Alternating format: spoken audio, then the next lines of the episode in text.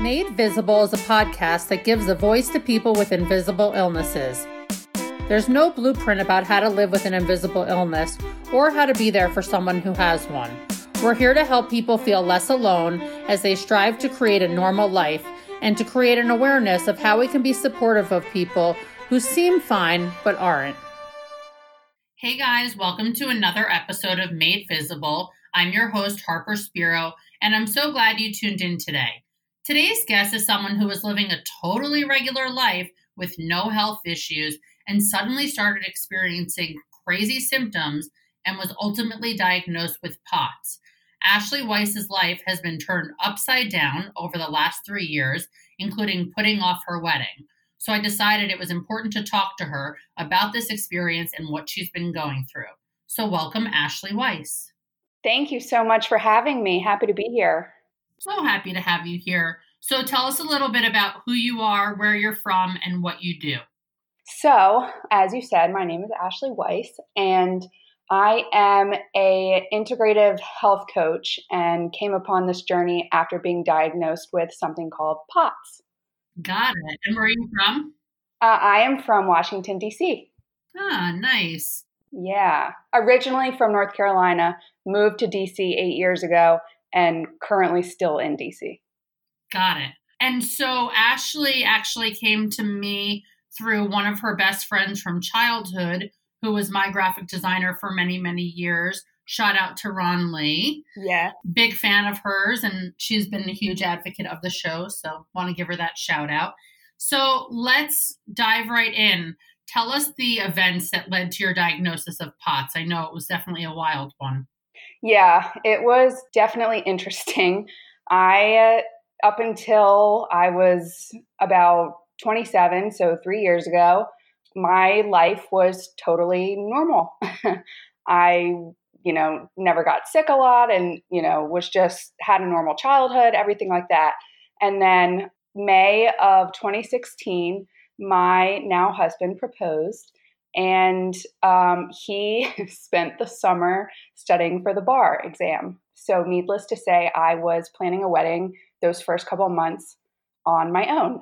And uh, we had decided to take a trip to Barcelona and to London that August to celebrate our engagement and to celebrate him being done with the bar, which I'm sure you can imagine was a much needed celebration.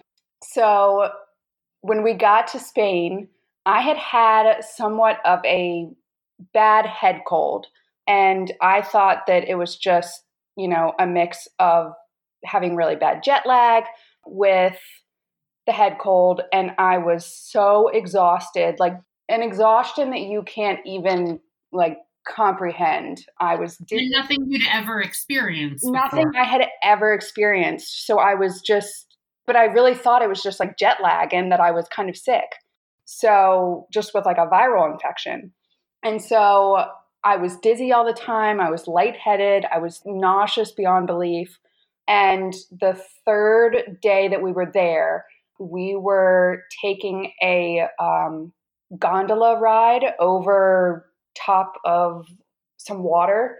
And we were going from one part to a different part onto like a top of a mountain and I am standing in line and it is hot like it's hot in august well really everywhere but it was really it was really hot in spain in august and i am standing there in line and i'm having to like sit periodically throughout standing in line because i just didn't have the energy to stand up and we are getting into this gondola and I felt like I was going to pass out once we reached the where we were going once the gondola ride was over.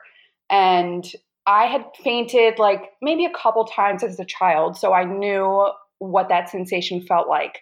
I looked over at my fiance at the time and I said, you know, I'm going to pass out. And he was like, okay, well, let's make it to that bench over there that's literally a step away. Well, I grabbed his hand and the next thing I knew, I woke up on a bench with him saying my name over and over again and some Spanish speaking people talking into my face. And I was just, I was so confused and I was, you know, in a foreign country and I, you know, didn't know if I was okay. And we had to somehow get down the mountain and we had a doctor come to the hotel and checked me out and he said everything was fine. Did you have other symptoms at this point? Like once you came to it, were there other things going on? Not that I was aware of. They had given me orange juice and nuts and things to kind of like bring my blood sugar stable. And so by the time the doctor had checked me out, you know, all my levels were actually kind of high because I had had so much um, sugar. So, you know, for a long time, I had thought that I maybe had hypoglycemia because my mom has struggled with it for many years. And so that's why I thought maybe that's why I fainted. Maybe my blood sugar was low. So I kind of just rested for like a day and then kind of tried to keep going and it never got better.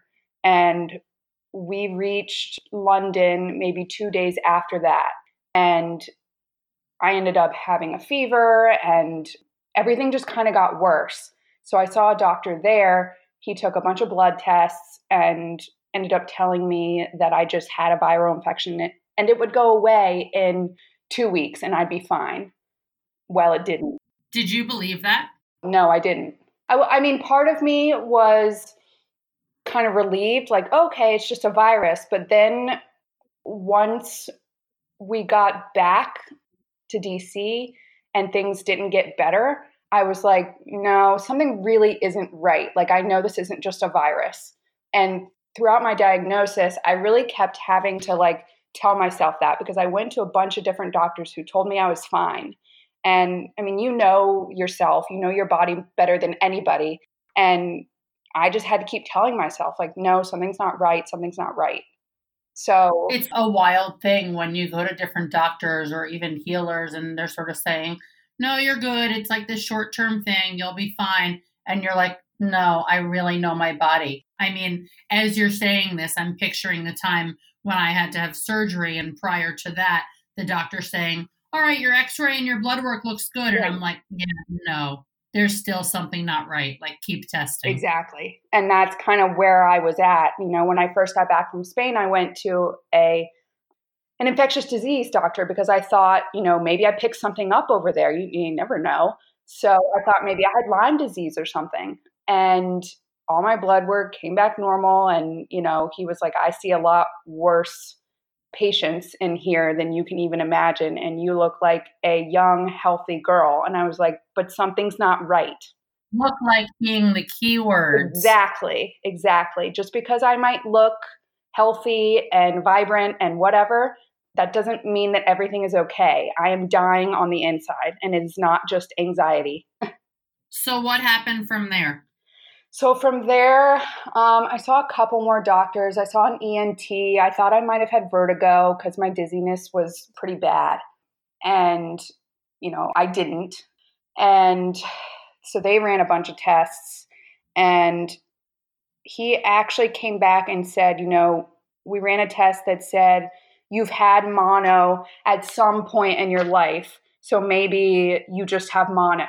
And I was like, okay, so maybe that's my answer. So for like a week or two, I thought, okay, I just have mono. Like I can deal with this. You know, it'll take a month or so and I'll get over it. Well, that also was not the case. so I do think that the viral event that I happened to have had when we went to Spain was probably a monotype virus of some kind. But it wasn't until I went to a internist who spent probably two hours with me going over everything. And she was like, No, you don't have mono. Like, that's not adding up for me. She laid me down and checked my blood pressure and heart rate lying, sitting, and standing. And she said, You know, this looks like something called POTS, and I want to send you to a cardiologist. So when you hear those words as a young woman in your 20s that you need to go to a cardiologist, like that's pretty alarming. And it kind of scared me a little bit. I was anxious because I was like, okay, maybe really now we have a diagnosis. But I was also really pretty scared because I was like, if I have to go to a cardiologist, like, what does that mean? Um, as a young 20 something year old who has been relatively healthy her whole life. So I ended up going. Did you immediately take action on that? I did, yeah. And I ended up taking a leave of absence from work. I was working full time in a marketing role in commercial real estate. So my job was pretty demanding. Um, I had to, you know, be on at all times. There were times that I had to go to site visits and plan events and kind of like be on my feet and set up and take down. And I just like I couldn't keep up. I mean, I was really struggling. I, I mean, I was dying, and I just I needed to spend all my focus and all my energy on trying to figure out what was going on, and I couldn't do that while having the anxiety of just trying to get to work and to be at work and to worry like you know what's wrong with me what's going on with me why can't i keep up and it just wasn't normal and so that's what i had to do in order to figure all of this out so you take a leave of absence you go to this cardiologist and what do they say so i went to one cardiologist who kind of put me on too much medication. He told me that I had something called autonomic dysfunction, which is the deregulation of the autonomic nervous system. So, the autonomic nervous system basically controls everything in your body from heart rate to blood pressure to gastrointestinal issues um, to body temperature. I mean, literally everything. And that was kind of where we started. And he put me on blood pressure medication. He put me on um, a couple different other medications. And after a while, I just wasn't seeing the kind of results that, like, I still wasn't feeling well. And he had told me within, you know, like a month or two that I'd start to feel better. And that still wasn't happening. And at this point, I was feeling pretty defeated. And it wasn't until probably eight months after my diagnosis that I uh, ended up going to Duke and seeing a cardiologist there who is a syncope and POTS specialist. And she was used to seeing, you know, patients like this. And so she was like, you know, first of all, you're on too much medication and let's kind of you know take it from here and see what we can do to help you and she was actually the first person who told me it is not wise to have your wedding in June. And that was something that was really hard to hear. And I remember just like sobbing. And I just didn't know where I went from there. You know, it was supposed to be like the best time in my life and it was all going downhill every single last part of it yeah it's one of those things where you got confirmation that this thing was taking over your life exactly and that this wasn't some minor thing where like they talked about the mono at the beginning of okay you'll be good after a month take these drugs and move on with your life you had already gone on medical leave and here you were saying you can't get married in x months because you're not well enough and you need to monitor your health. Exactly. So, how did you navigate what that was like, and especially your relationship with your then fiance? Yeah, so it was really difficult. He was the best support system I could probably have ever asked for. You know, that's not to say that we didn't have our challenges, as illness presents many challenges not just for the person that is going through it, but for the caretaker and all the things that it does to one's relationship. Um, you know, the life that we once had was gone.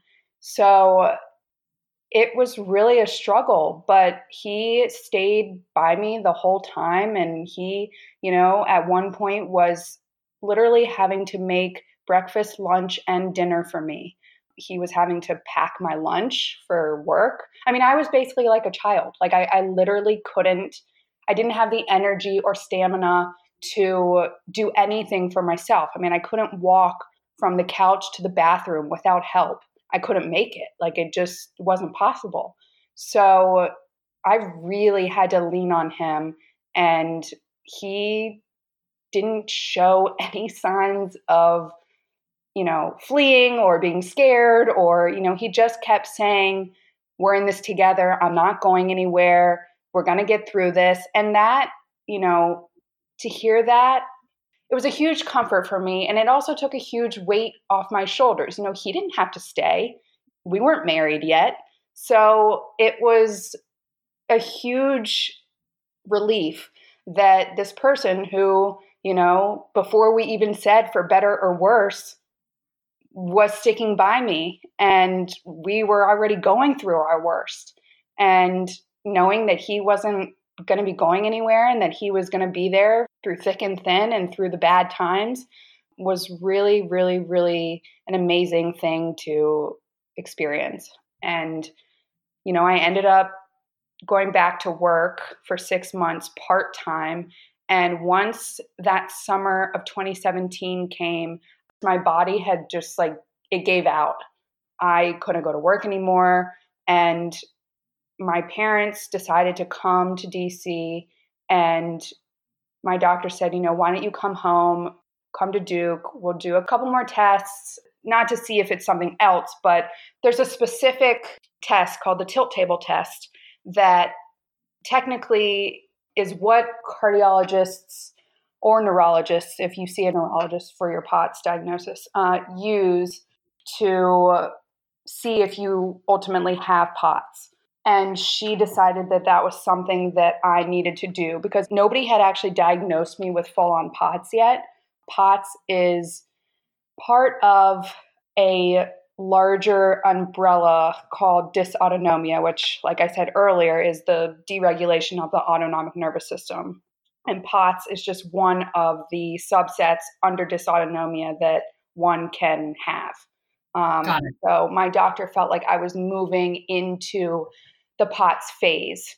And for those of you that don't know, POTS is the whole name is kind of a tongue twister, but it's called uh, postural orthostatic tachycardia syndrome.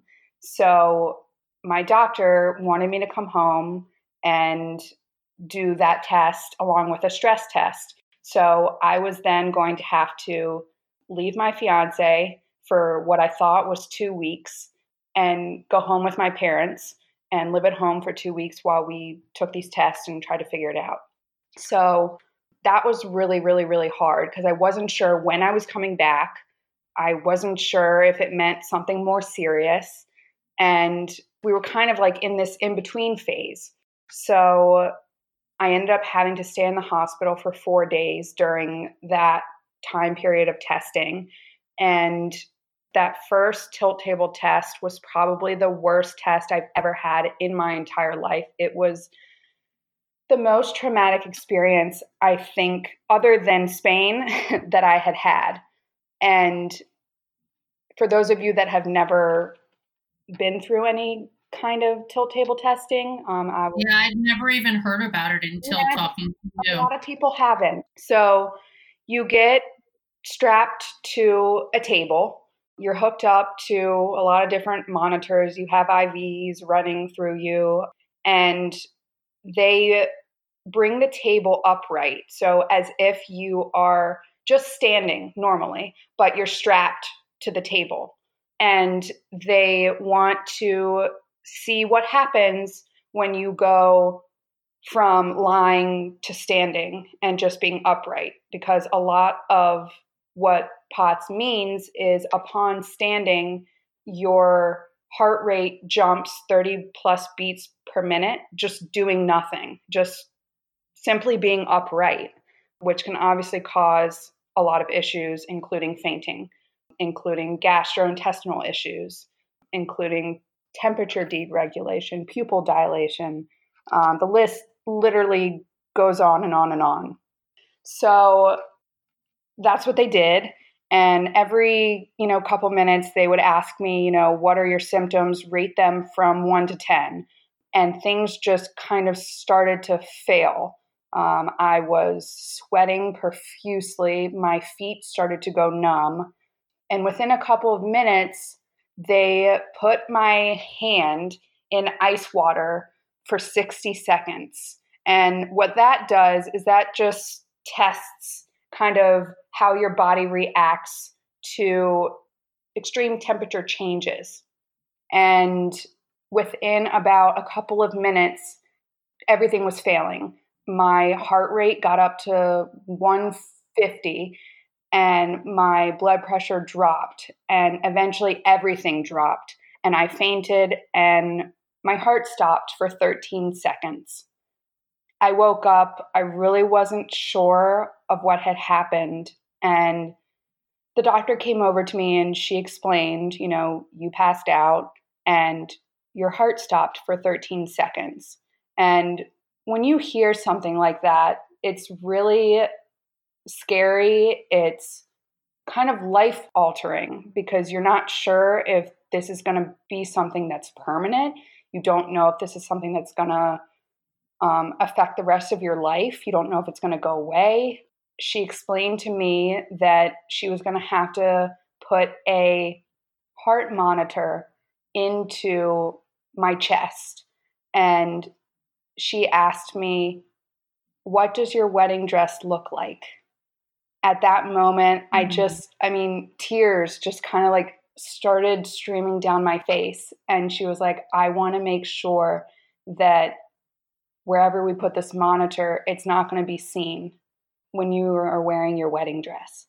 And I don't know, the fact that she took the time to think about that really meant a lot to me.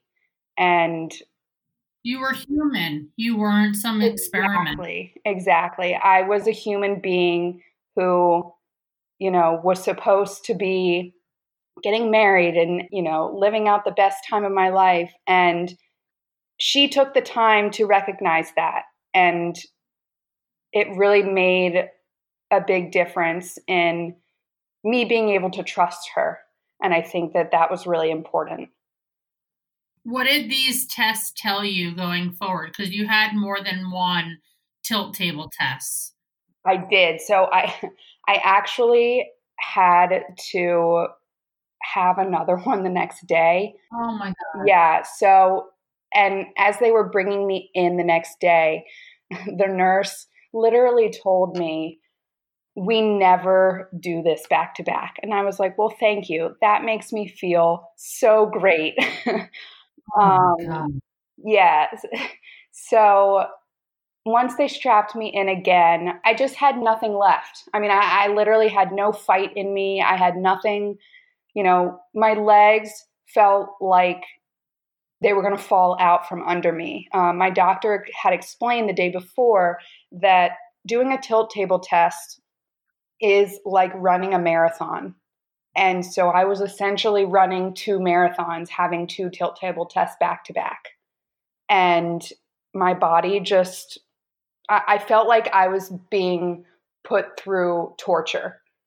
And I even said to her the day before, please don't torture me again. Don't make me do another one.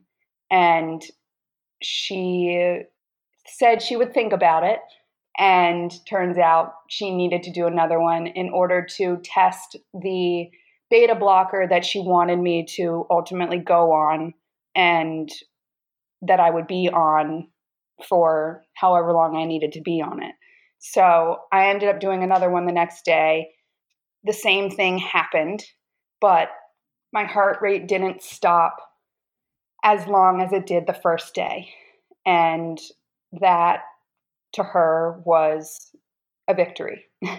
so I ended up going home the next day, and my fiance, Steven, ended up coming to Greensboro, which is where my parents live. And I ended up having to live at home for five months. That was five months away from Steven. That was five months away from you know everything that i was doing in dc it was like i was a child living at home again and as you can imagine that was really difficult because you know it was as if my parents were taking care of a child and so it was as if i was being treated like a child i mean i literally couldn't do anything on my own. My mom was doing everything for me. So that was a really challenging time. But it was also a time that I needed. I mean, I was fortunate enough that my parents were willing to step up and to say, you know, hey, our daughter needs our help and we have to do this and we're not going to let her fail.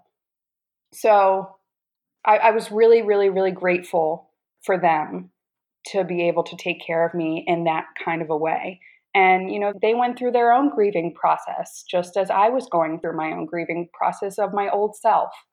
And it was really hard on everybody involved. Um, I, I remember looking up at the stairs because my bedroom was on the second floor. And I remember looking up the stairs and thinking, will I ever be able to walk up the stairs again on my own and not have to go on my butt? and that was also just like a wake up call, um, a reality check. And I eventually did make it up those stairs on um, my own, but it took a really long time. Yeah, I mean, five months of relying on your parents and being away from your fiance and not walking down the aisle at the time that you thought is a huge life change when, you know, less than a year prior, you were perfectly fine and living your exactly. life. So, when was it that you moved back to DC? Um, I moved back to DC December 2017, and I ended up having to stop working. And so my fiance, Steven, and my parents were fully supporting me. And, you know, it was a big adjustment to have to rely on them for everything. And I ended up incorporating a exercise routine because I was told that exercise um, is really important with POTS, even though it's kind of like an oxymoron because you're so exhausted and you have zero energy that how can you possibly exercise? But I literally took it one day at a time. Um, and I've been doing one day at a time ever since. So I started with five minutes on the recumbent bike, and I have worked my way up to 30 minutes and have incorporated, you know, light strength training in order to build my body back up.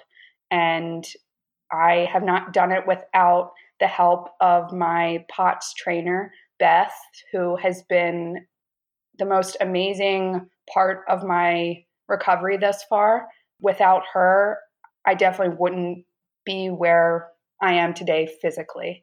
She's just been a huge help to me. And, you know, she even in the beginning was helping me go to the grocery store because that in and of itself was exercise because I couldn't stand long enough in the lines to make it through. So I had a lot of anxiety surrounding everything I did because I wasn't sure if I was going to feel well enough to do anything, especially, you know, social things. I was nervous that, you know, I was going to have to commit to things. And if I had to cancel, I wasn't sure how people were going to take it. So it has really changed everything in my life. Um, I'm a different person today than I was three years ago. And, you know, I see a therapist because I, for me, that was really important to be able to talk to somebody who is unbiased and really figure out how to grieve my old self and how to accept this new life that I, you know, have not been used to and how to navigate my relationship with Steven. And, you know, ultimately, when we decided to get married, um, which was in April of 2018, we decided that the big wedding wasn't going to be something that we were able to do. And I finally had come to terms with that. And at that point, all that mattered was that we were going to be together forever. And it didn't matter, you know, that we had this large wedding and with all the things that, you know, which it's fine. Everybody has a different story. but this was our story, and this is what we needed to do in order to get married. And we decided that we were going to have, you know, 20 members of our closest family members. And we made it as beautiful as possible. And my rabbi married us, and it was probably the most intimate wedding that either of us had ever been to. And it was one of the most special ceremonies that I think either of us will will never forget it and we will both cherish it forever. And you know, I I practiced doing my husband and wife dance with my trainer Beth um, for 60 seconds because that was something that was really important to me. I wanted to be able to have my dance with Steven and my father daughter dance with my dad. And I practiced every day, 60 seconds at a time, so that I could do that. And I just hope that, you know, anybody that's hearing this that is struggling with a chronic illness and is trying to get married and is hoping to get married, I hope that you don't give up on anything. Um, and that's not even just with marriage, that's really just with anything. Every day is a huge, huge struggle, but it's so important to listen to your body and to let yourself grieve, but to just take one day at a time. And that's kind of my mantra that I've been sticking to since day one is one day at a time.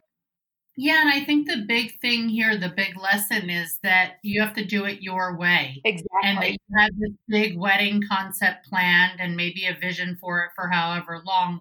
But you get to this point where you're like, that's not really realistic in this life that I'm living anymore. And I got to do it a different way. And it'll still be special and even more special in some way. And to your point, the big thing here is that you are together and that you're in this relationship with someone who is committed to being with you given what you're going through and that's all that matters exactly. that's huge it's huge it sounds like you sort of gave him opportunities to be out and that wasn't even an option to him so you being together as a couple is really the thing here and it also really sounds like you realized that you had to take control over your health which is a big thing that we talk about on the show here of just recognizing what you're in control of, what you leave to the doctors, and where you need to sort of say, okay, this is what I need to do for me in order to get to a certain point.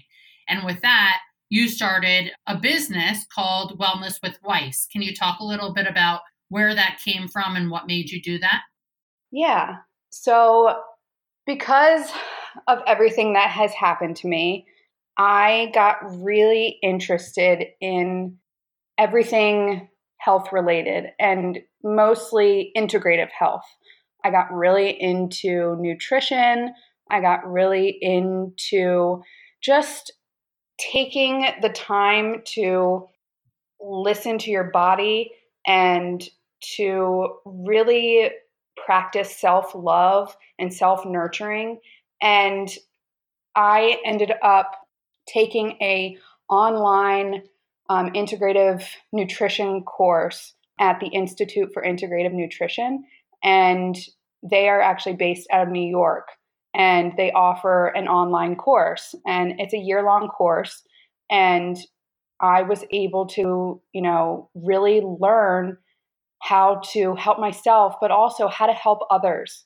And I really took that and ran with it and became extremely passionate about trying to um, help others with chronic illness because no one should have to suffer and no one should have to suffer alone. And that's kind of my biggest thing is that what chronic illness robs from you is life and you feel so alone a lot of the time. And you know this business that I created has really helped me try to help others um, who are also struggling and just let them know that they're not alone and that you know we can figure this out together. And what they're feeling and how to process those types of things and how they can better themselves by themselves and that they know the answers. It's just trying to figure it out with a little bit of help. And that does take some time, but you can figure it out and it will happen. So, are the people that you're working with all people who have POTS or chronic illnesses? I mean, who's your target demographic? So, not all of my clients have POTS. I do have a few who do have POTS, but my target audience really is the chronic illness community and really trying to help those people who are suffering try to figure out where they go from here. Got it. And so, how do you manage your own symptoms these days? Obviously, like fitness and wellness being a huge part of it. Yeah. But are you seeing some of those same doctors at Duke or in DC? What's that look like for you? Yeah. So, how I manage my illness now is, you know, I still have my trainer that comes twice a week and you know we're still working on things and building things up. And when i have a bad day we modify and things like that. And i have also incorporated pilates um, which is more of a pt based pilates. My pilates teacher is well versed with pots and hypermobility spectrum disorders which i also happen to have. So what does that mean so, hypermobility spectrum a disorder is the mobility and elasticity of your joints. So, this has a range of symptoms and can be severe or very mild. And a lot of people with POTS happen to have these types of things. So, it's important, especially for exercise, that you're not stretching and things like that because you can easily pull things out of sockets and things like that. So you have to be really, really, really careful when exercising. And this is just something else that I have incorporated into my routine in order to help keep my body strong and specifically my core. Because in order for me to be able to stand for periods of time, my core and my muscles have to be really strong because of things like blood pooling and in order to not pass out. so that's something that I've incorporated. I also see a therapist because with chronic illness comes a lot of anxiety and depression, which is not so surprising um, a lot of people with POTS often get diagnosed with having, or misdiagnosed, I guess I should say, with anxiety. And for me, it's like, of course you have anxiety. Why wouldn't you have anxiety along with having POTS or any kind of chronic illness? your whole life has been turned upside down and you're dealing with doctor's appointments and you're dealing with how to get from one day to the next. And who wouldn't have anxiety or depression? Yeah, you know? absolutely. Are you still on medication or medication for anxiety and depression? I am, yes. I'm on medication for both. I'm on medication for helping to stable my blood pressure and my heart rate. You know, I'm hoping that it's not a lifelong thing, but for right now, it's helping me. And, you know, I've always been somebody that was really scared of medication. And I, I'm not, you know, ragging on medication by any means. If people need medication to get from one day to the next, you know, that's what you need. But for me, it's also been about incorporating some of those more holistic things in addition to the medications, like uh, meditation, for example, and biofeedback that has been really helpful for me in order to get from one day to the next. And are all of these different wellness related things things that you sought out on your own? Yes. No doctor told you to check it out or told you to see a therapist or try meditation? No. You know, all the medications, yes, were things that doctors had told me to try or to take. But anything else, you know, related to wellness, that was all um, I spent a lot of time researching and a lot of time just figuring out what I personally needed and felt like I needed in order to survive. What's it like to not know whether you'll be managing your illness for life or for five years or for 20 years? It sounds like that's sort of unknown. So, what's it like knowing that? Yeah. So, when I first got diagnosed, I was told POTS or dysautonomia can have a lifespan of one to five years or more. And so I never really got a straight answer. And unfortunately, there just isn't enough research out there to know any of this. And there's currently no cure. So, yes, I'm taking all these medications that um, oftentimes a lot of POTS people take, but they're not a cure. It's really just something to manage and stabilize symptoms.